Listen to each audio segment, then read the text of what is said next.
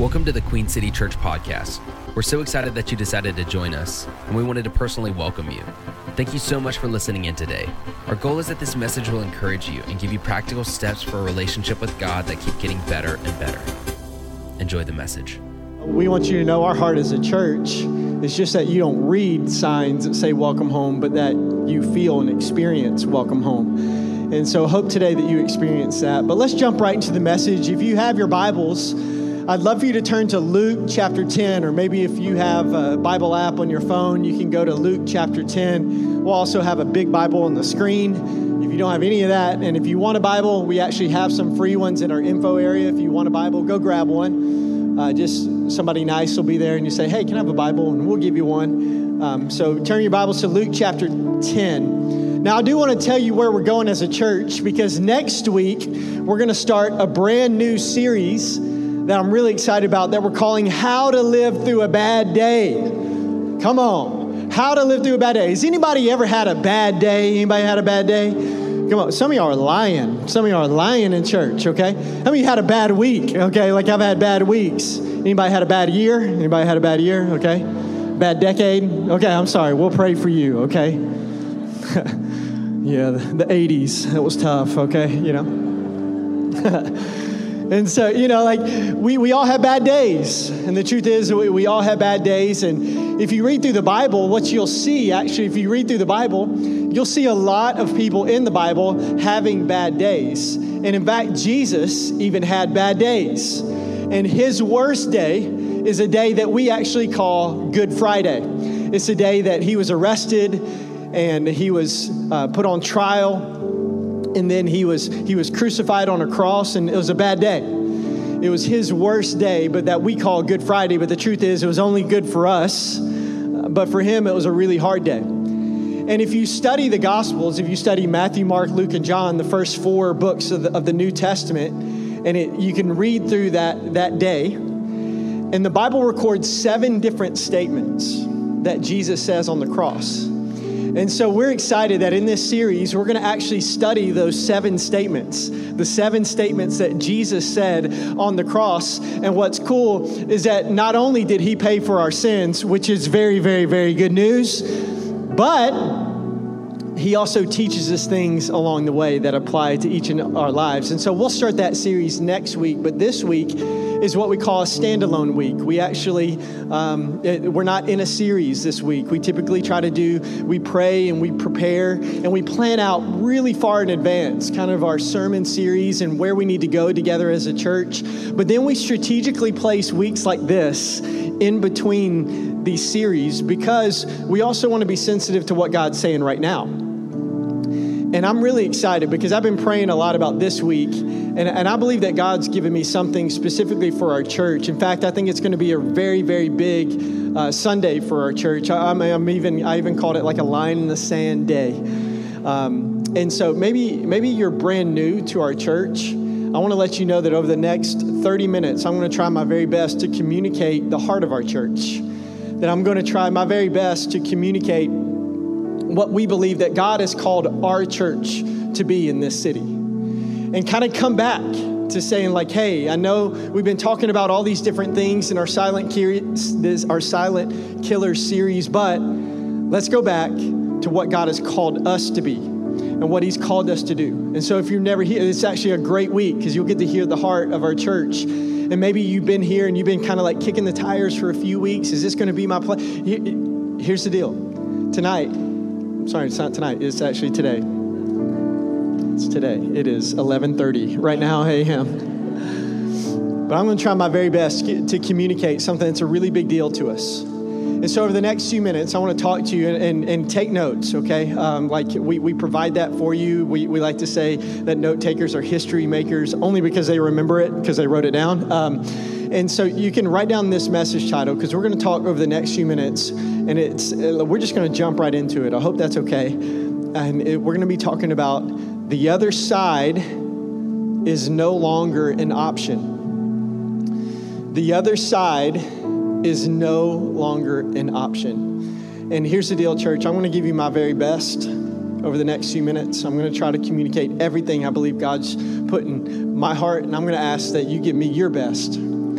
Um, if, if you're new around here, we love to say that we don't play church. We're not in here to play some religious game. We are in here to meet with God. We are not in here to hear from me. Hear that. We are not here to hear from a man. We're here to hear from God. So that I dream of a church that when we walk out of here, we're different than when we walked in. That our weeks are different, our Mondays are different because of what we experience here. And so I'm so excited. Like my, my I grew up in Middle Tennessee and kind of like the backwoods. I actually grew up in the middle of 22,000 acres. And my dad used to always say stuff like, you know, like uh, I'm ready to go bear hunting with a switch. Okay, like I'm, I'm, I'm, I'm ready. I'm ready. I'm ready to go. Okay, but let's pause before we before we jump into the message in the scripture today. And let's just pray. And let's invite God in. Okay, no matter where your week's been, no matter it's been a good week, bad week, insignificant week, just same old, same old. Maybe the hardest week of your life. Wherever you're at today, I believe that God wants to speak to you right where you're at but I think it's important that we give him permission, right? So let's give him permission right now. God, we love you. We give you permission to do whatever you want to do over the next few minutes. Speak to us. We open up our mind and our ears to hear you. We open up our eyes to see you. Help us see you, Jesus. We open up our heart and our lives, our, our, our circumstances, everything that's going on. And God, we give you permission God, I boldly pray that every single one of us walk out of here different than when we walked in, even if it's just a little bit. We thank you so much for Jesus. And it's through Jesus that we pray. And everybody said, Amen. Hey, Luke chapter 10, we're going to jump right into the text here. Luke chapter 10, we're going to start in verse 25. And the Bible says this in Luke chapter 25 one day, an expert in religious law stood up to test Jesus by asking him this question. Teacher, what should I do to inherit eternal life? And Jesus replied, What does the law of Moses say? How do you read it? And he says, You must love the Lord your God with all your heart, all your soul, all your strength, and all your mind, and love your neighbor as yourself. He did really good. It's a great answer because Jesus said, Right, right, do this, and you will live. And the man wanted to justify his actions. He wanted to make sure he had all his bases covered. And so he asked Jesus, So, just like um, who exactly is my neighbor? I want to make sure I get that right. I want to make sure I love them. So, who is my neighbor? And Jesus, he just didn't straight up answer. He actually replied with a story. And Jesus said, A Jewish man was traveling on a trip from Jerusalem to Jericho. Now, this was a this is a notoriously dangerous road. The people, when they were hearing this story, would know exactly what that road was. It was actually about 17 to 19 miles, but a lot of crime happened on that. One of the nicknames of that stretch of road was the Red or Bloody Way. Okay? So it's like, so they're like, oh, the Red and Bloody Way. That's what they're talking about. Yeah. And, um, and so they're on that, that stretch of road, and it says he was attacked by bandits. And they stripped him of his clothes, they beat him, and left him half dead beside the road. By chance, a priest, this was a public man of God. In like today's like world and culture, it would have been a pastor. You know, this is somebody that worked at the temple.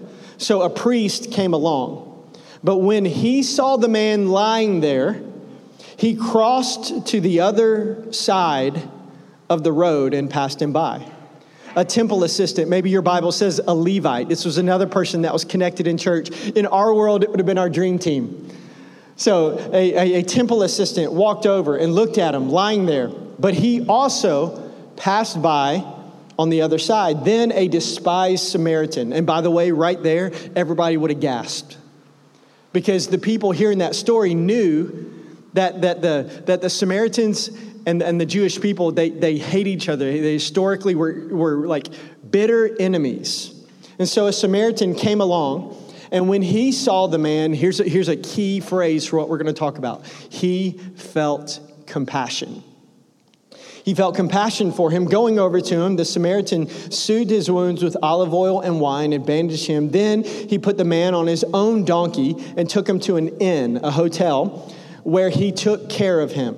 The next day, he handed the innkeeper two silver coins, which is actually two days' wage. So it was two whole days of him working. That's how much it cost. But most scholars believe that that much money would have took actually two months of stay at that hotel. So he said, as long as it takes, I want to make sure that I cover his bill. So on this notoriously dangerous road, there was a man that was hurt. He was beaten, he was robbed, he was stripped of all his clothes. In other words, he was absolutely humiliated and exposed, completely alone, and left for dead. And the truth is, there are people on your road, there are people on my road that are hurting. Maybe it's even people you know, people that you work with, people that are around you, people that you come into contact with every single day that are maybe experiencing things just like this man on the side of his road. And I know it's true. And here's why I know it's true because so many of us call Cincinnati home. Now, I love my city. How many of you love Cincinnati? I mean, I love my city. In fact, like in this whole church planning process, I believe that God has given, like us and my family, a supernatural love for the city. Like, I know it's not anymore that I think, that's out of my vocabulary. It's not that I believe, I know that I'm home. And when I say a supernatural love, meaning that when I moved my stuff off a U-Haul truck, I might as well be looking for my burial plot because I'm going to love and serve this city to the day that we die, okay? I love this city. It's an amazing city. It's a beautiful city filled with amazing people 2.1 million people in the greater Cincinnati area. Beautiful people, amazing art, one of the coolest, most unique cultures that I've ever experienced in my life. And my goodness, the food. Let's just take a second. Let's give God praise and glory for the food, the restaurants, the dishes. The, my goodness. Um, such good food. Amazing. We have a beautiful city. It's, it's beautiful. But if you look closely, it's also a broken city. And there's a lot of things that are happening within our city that are right there. And so, like, there's amazing things that when we were in the church planning process that we would study and these things that would break our hearts, things like one out of three people living in poverty in our city. It's a lot of people. But not only that, 45% of kids living in poverty, and statistics say that it's on the rise. That almost half of the people, half of the kids that are in our city fall below the poverty line, that are going to bed hungry each and every day. And not only that, there's crime rate that's three times that the national average. And many of you are affected by this next one that there's this massive heroin epidemic that's going on where addiction to heroin is running rampant all around our area that results in so many overdoses and results in so many people even dying as a result. And there's many of you that I know personally that have been affected personally by this, either somebody in your family, somebody that you work with, somebody that, that you're closely connected to. And this next one, man, I'm telling you, this next one breaks my heart. This next one is something that absolutely, when, when there's a magnifying glass on this part of our city, there should be something inside of us that says, oh my goodness, that should break our hearts. And that's the fact that it's the fifth most segregated city in the United States. And, it, it's heartbreaking. And that's just the social stats. If you deep dive into the spiritual stats of the city, you'll find things like that 34% of the population are unchurched. And of people that are 40 years and younger, 52% are unchurched. And church, here's the deal all that, please hear me. Let's never get numb to this. Let's never let our hearts get hard to this. Let's never get used to this. In fact, let's never be okay with this that this should break our hearts. There should be something inside of us that this fires us up, and we say things like, This isn't right. Not on my watch. I can't just sit by anymore and let that stuff happen. This should stiffen our spines with courage to do something in our city. And in fact, one of our values, which our values, it's what we feel like makes us uniquely us, and we have 10 of them. And it really helps determines our decisions. One of our values as a church is this our city is our responsibility. So when we see those stats, we take the brokenness of the city personally and say, when we see them, it's like, no, no, no. Our city is our responsibility. That we just don't want to be a church in the city, we want to be a church for the city. We, that, that's why our name is Queen City Church because, because we just, it's not just about this, okay, that's what Cincinnati's called, and let's just call it that because we're not creative. No, like, we're, we're, we're, we're a church that we just don't want to be in the city. We want to be a church that's for the city. And so when I see those stats, I recognize the fact that there's hurting people on our road. And if we're not seeing it, maybe it's because we're not looking. And it's not just stats, it's not just numbers, because I think it's so easy just to make it. Here's what it is it's people. It's people. And those people, like, like people have names, and people have stories. And those stories matter so much. And that's why another one of our values as a church, it's what makes us uniquely us, is that people are our priority. People are not projects.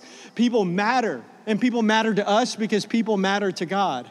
And think of it this way that those stats, the things that you see, that's not, that's not only just people, it's our neighbors. And so when you read that passage that, that, that we read, and then you see all throughout the Gospels, Jesus is asked this question What is the most important commandment? Out of all the things in that book, what is the most important thing? And Jesus himself answers, and here's the Mark account in chapter 12. And you must love the Lord your God with all your heart, all your soul, all your mind, and all your strength. And the second is equally important. It's just as important as that. Love your neighbor as yourself. No other commandment is greater than these. And then I found this passage in 1 John chapter 4 in verse 21 in the message. It says, The command we have from Christ is blunt. Loving God includes loving people. You've got to love both. And so, listen, here's what I recognize in, in, in a room this size with this many people. Maybe you're here and you're one of those stats. Maybe you're here and you're hurting. Maybe you're here and you're going through maybe one of the hardest things you've ever had to go through in your life. And maybe you're here and you feel like an outcast. Maybe you're here and you're far from God. Look me in the eyes. Welcome home. I want you to know that you are loved, accepted, welcomed, and valued here. That we are not a country club full of church people who got it all together. That we're a hospital full of sick people. And some of us just got here a little bit sooner. And we're on our meds, okay?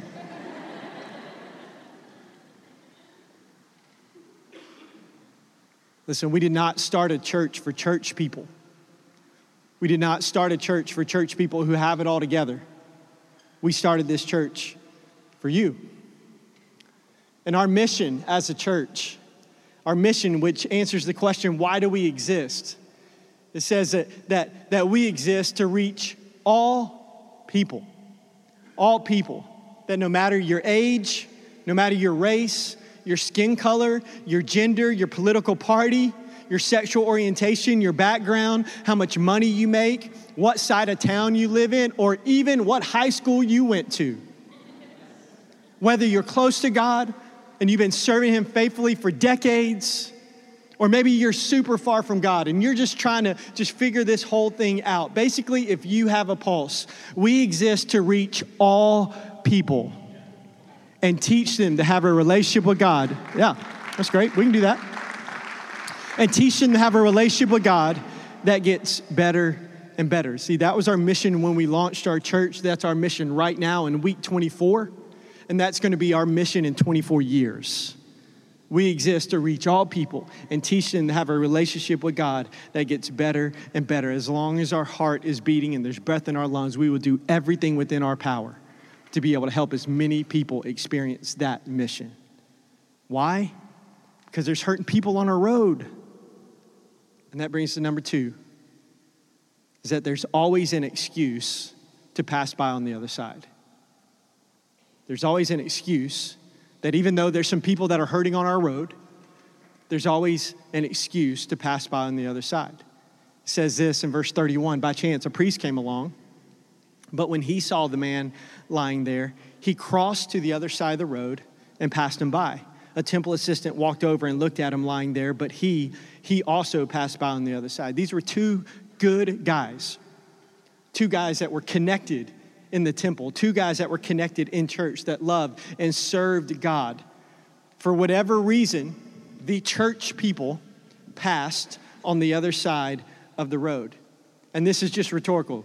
Like, have you ever, because you don't have to, like, me, me, that's it. Like, have you ever passed by on the other side? I know I have.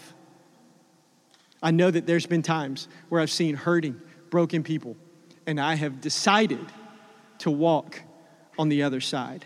And the reality is, there's always an excuse to be able to pass by on the other side. And, you know, we don't know why they did, but they did. And when I started thinking about all the different excuses, I started writing some down. I started writing down things like, well, I'm just one person.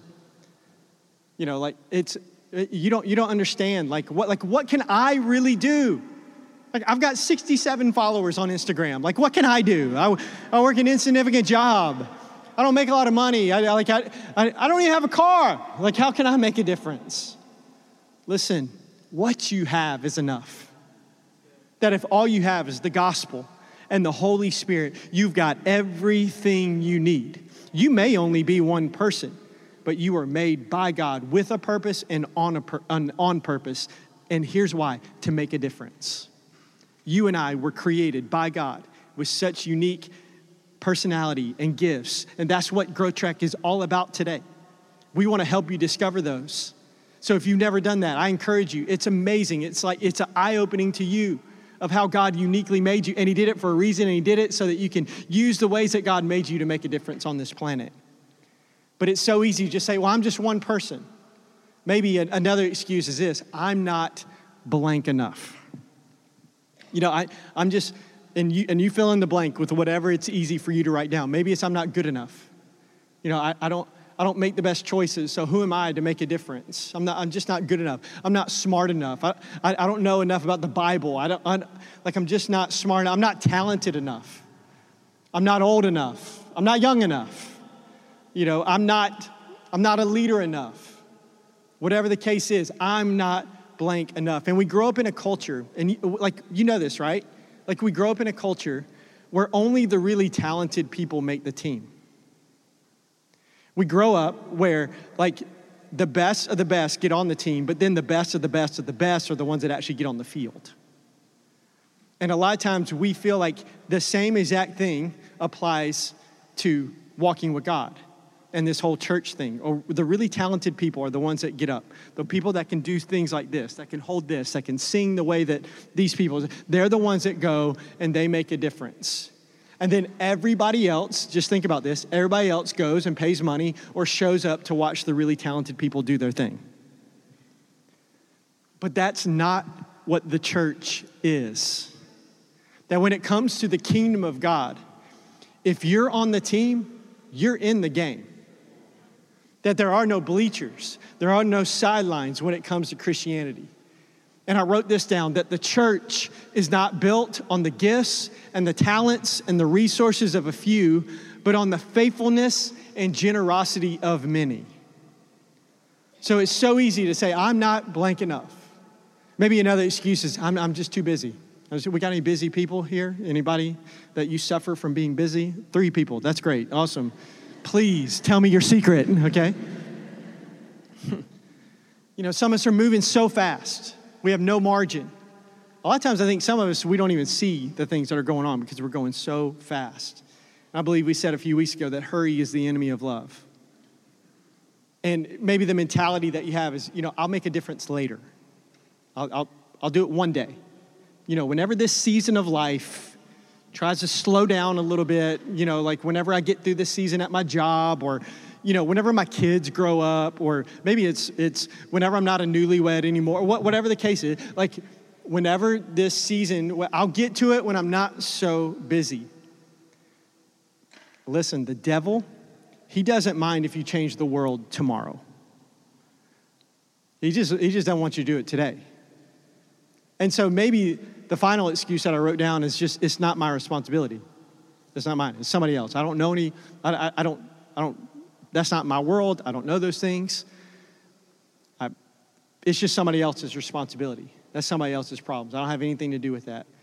Listen, if it's our road, it's our responsibility.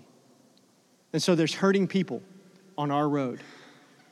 There's always an excuse to pass by on the other side. So here's the real question number three Will I pass by on the other side? Or will I be moved by compassion? So, the choice that you and I have to make today is to answer this question. Here's the so what?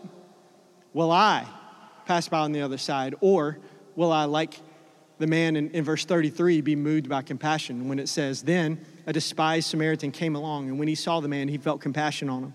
Going over to him, the Samaritan soothed his wounds with olive oil and wine and bandaged him. Then he put the man on his own donkey and took him to an inn where he took care of him. The next day, he handed the innkeeper two silver coins, telling him, Take care of this man. If the bill runs higher, I'll pay next time I'm here. And I love that translation of he felt compassion, because if you study it in the original language, in the Greek, it says this to be moved with compassion, meaning he was deeply moved. Like that there was conviction. There, it was like to his core that I have to do something about it. And if you read throughout the story of Jesus, you see many times where this same exact phrase, where Jesus himself was moved by compassion. I just pulled out three of many examples from the Gospels that you could see. And I want you to notice that every time he felt this compassion, he actually was moved to action. Okay? So, Matthew chapter 14, verse 14, it says, When Jesus landed and he saw a large crowd, he had compassion on them and he healed their sick in Matthew 15 and 32. It says, Jesus called his disciples to him and said, I have compassion for these people. They have already been with me three days and have nothing to eat. I do not want to send them away hungry, or they may collapse on the way. Matthew 20, verse 34. Jesus had compassion on them, and he touched their eyes, and immediately they received their sight and followed him. Listen, there's a big difference between feeling compassion and being moved by compassion. Because when you're moved by compassion, it means that you're moved to the point where you've got to do something about it. Let me, let me give you just a very practical example of the difference between just feeling it and being moved to it. Now, I don't know if any of you have ever seen the commercials where you hear this song. I don't know if we have it. Do we have it? Hear this song? Most of the time, getting emotional. This is like the saddest song in human history.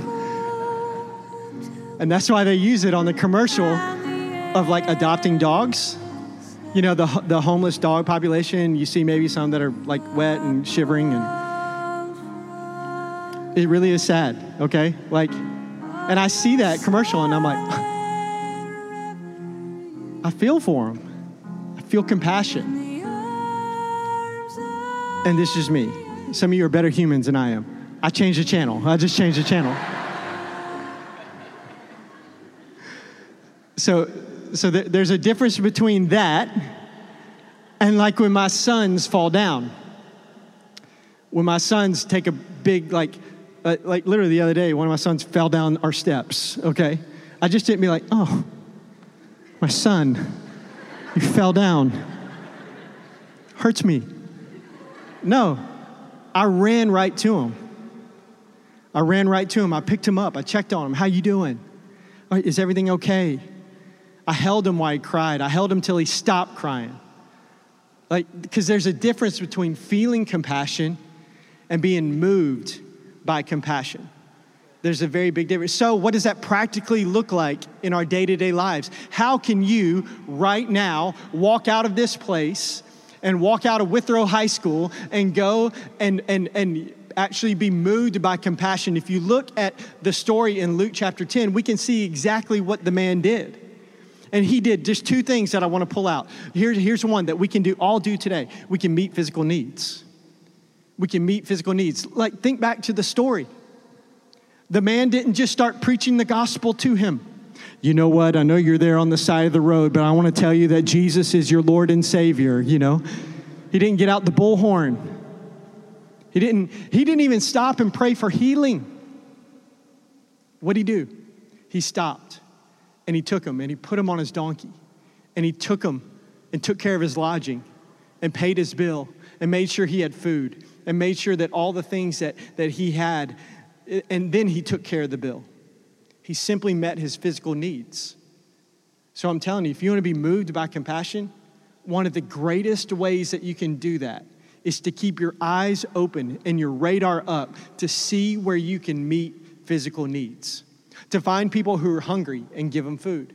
Find people who are thirsty and give them water. Find people who need clothes and give them clothes. Find people who are lonely and be their friend. Find people who are struggling in school and tutor them. Find people who are struggling at your job and help them be more successful at their job. Be a good teammate. Maybe it's finding people who are sick and, and helping run errands for them. Like, that's why, that, by the way, that's one of the reasons why we always provide in the lobby. And maybe you didn't even know that these were available. We have like this area that has these little cards that just say, here's a small gift to brighten your day, no strings attached. We call them random act of kindness cards. And I want to encourage, like, if you call this church home, grab some of these, put them in your car, put them in your wallet, put them in your purse, you know, and just look for opportunities to be able to just be a blessing to somebody.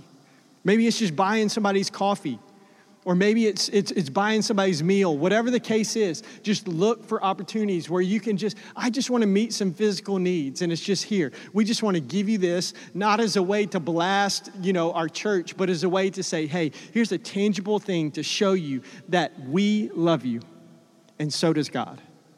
Just meeting physical needs. That's why we also do it corporately, that we do a lot of things, not just individually, but as a church, to be able to love and serve our city with no strings attached. So there's outreach groups, and there's like the first Saturday of every month, we have an event that we call I Love My City that you can be a part of. Where we just go and we love and we serve our city as much as we can. I mean, there's a lot of different ways that we do because here's the really the ultimate reason is because we believe that meeting physical needs will open spiritual doors. So that when we get a chance to meet people, you know what, somebody that's hungry, what they need? Yes, they need Jesus, but first they need, to, they need some food. And so we want to we want to meet physical needs because we know that that opens spiritual doors. That's why we want to feed people in Jesus' name.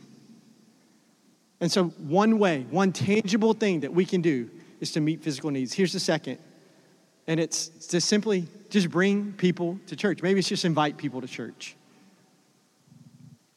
And the Good Samaritan, I love how it says that he got him to an inn, a, a hotel. And most scholars believe that this hotel, it represents the local church where people are cared for. And so that's why we believe with all our heart that the local church is the hope of the world. In fact, we believe it's the local, the, the, the local church, the hope of Cincinnati, Ohio. That even on a more personal level, it's the hope of your family, it's the hope of your marriage, it's the hope of your workplace, it's the hope of the neighborhood you live in. The local church is the hope of the world. And it's the, it's the, I believe the local church is the hope of every single one of the brokenness and stats that wrecked us at the beginning of this message. That literally the power of the gospel and a life giving churches can flip those numbers upside down. I believe it with all my heart that the church is God's plan A and He doesn't have a plan B. And I want us to realize the fact that God has put us all in our spaces. Like, because you're around people that I'm never around and I'm around people you're never around, and the person on the other side of the auditorium is around this other group of people, and we work with all different people, and we go to school with different people, and we have different people in our families, and I believe God's put us there to make a difference. And that's why I always encourage people to go around and as much as you can when you feel like God's leads you. Don't be weird, don't be creepy, okay? But whenever God leads you, to say these seven words that I believe with all my heart will change somebody's life. Will you come with me to church? And say it that way. Don't just say, hey, will you go to this church or will you go to church? No, like, will you come with me? Come with me. I'll meet you. I'll make sure you have a good time. I'll, I'll, I'll, make sure that you know exactly where to park and I'll make sure you know exactly the long walk and which door to go into and all the, like, will you come with me to church? And I believe that God could take those seven words and completely change somebody's life. If you call Queen City Church home, and I know many of you in this room do, listen, we are on a mission. We are on mission. We just don't want to be a big church, but we unapologetically want to make a big difference. And it's very important that you know that. So, let's recap. There's a lot of hurting people on your road. There's always an excuse to pass by on the other side. So, what are you going to do? Will you pass by on the other side or be moved by compassion? See, my prayer that I've been praying all week, that I've asked God so much give me words, give me language to be able to get to a point where we as a church, we realize that the other side is no longer an option, that there's too much on the line, there's too much at stake that we can't ignore. We can't turn a blind eye. We can't hide comfortably in church. That when there's people in our city going to bed hungry, the other side is no longer an option. That when there's people that's in our city that think the only way out is suicide, which, by the way, happened this week at Walnut Hills High School, an eighth grader.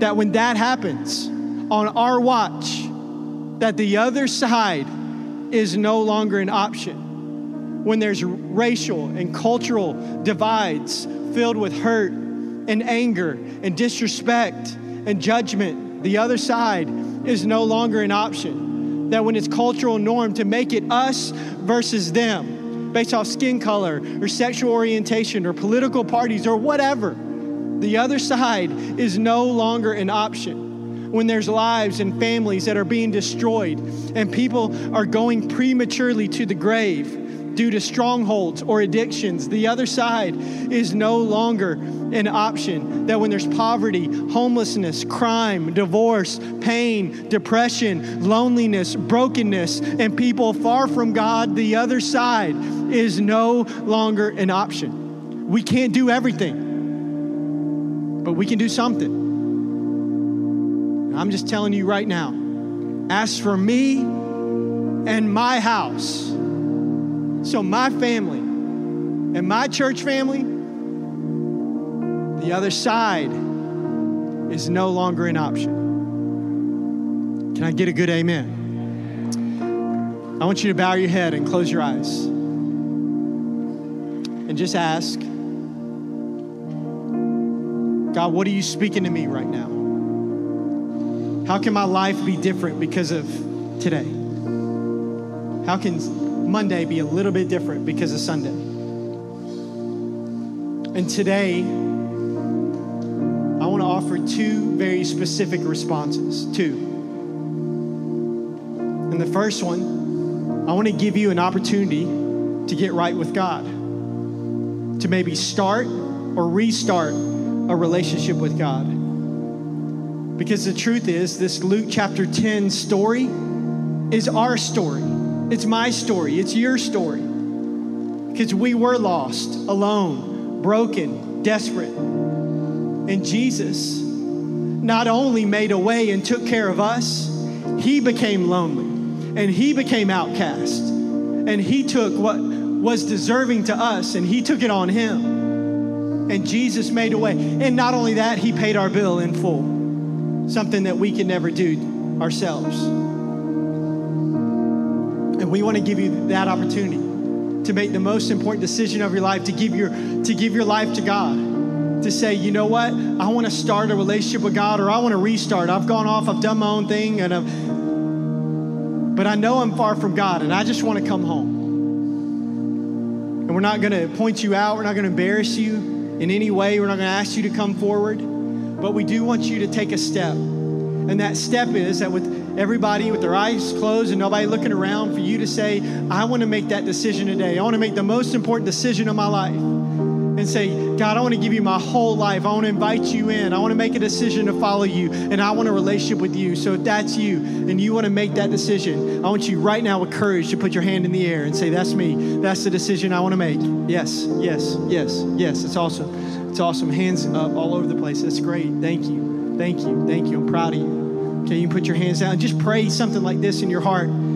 Say, Jesus, I love you. I need you. I'm so sorry that I've lived my life without you. I repent. I turn. I change my mind. I change my direction. Will you come live inside me, change me, and make me brand new? I surrender my whole life to you. God, I give you my past, everything in my past my hurt, my pain, my wounds, my disappointment. I give you everything in my past. I give you my present, and I give you my future. And I make the decision today to follow you with everything that I am. In Jesus' name we pray. And everybody said, Amen. I want to do two specific responses, and that's the first one. And most of the time, when we do these responses, we try to create an environment for you to be there by yourself with God. That's why we ask people to close their eyes and bow their head, because it's something that, that we, we want to make sure that it's a personal decision. And we don't want maybe everybody looking around to, to create a time where it's like it makes you pull back a little bit. But the second, I told you at the very beginning, I believe this is a line in the sand moment for our church a day where maybe eyes were open. Maybe you've lived in this city and you didn't even know stats like that existed. Because I think it's so easy when you're there all the time and you're right here. It's like you know that that um, that expression that you can't see the forest because of the trees. And it's a day of awareness. It's a day of conviction. It's a day where we say we can't do everything, but we can do something. It's a day where hopefully there's something that's happened in your heart where it's like, I can't just sit by anymore. I'm moved by compassion. The other side is no longer an option. And so if you're with me, and if I'm sitting right there in that seat, I'm responding to this. So, no, I'm standing right now, but I'm responding right now too. And so, if you're with me and you say that the other side is no longer an option, I just want you to stand to your feet and I want to pray for you because I believe that God wants to use you for you to stand up and say, I take, no, if it's our city, it's our responsibility. If it's my road, it's my responsibility. I'm standing up and I'm saying, I can't look away.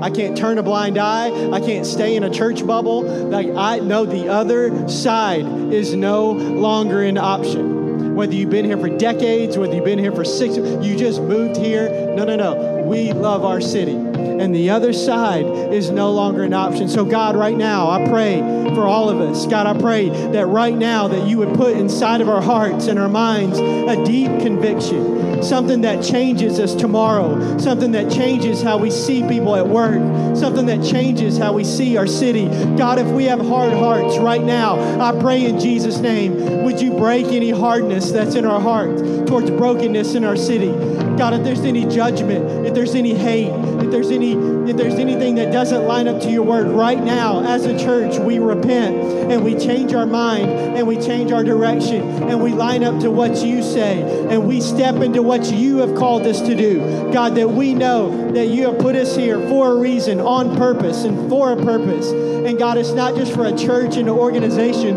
it's for us as individuals.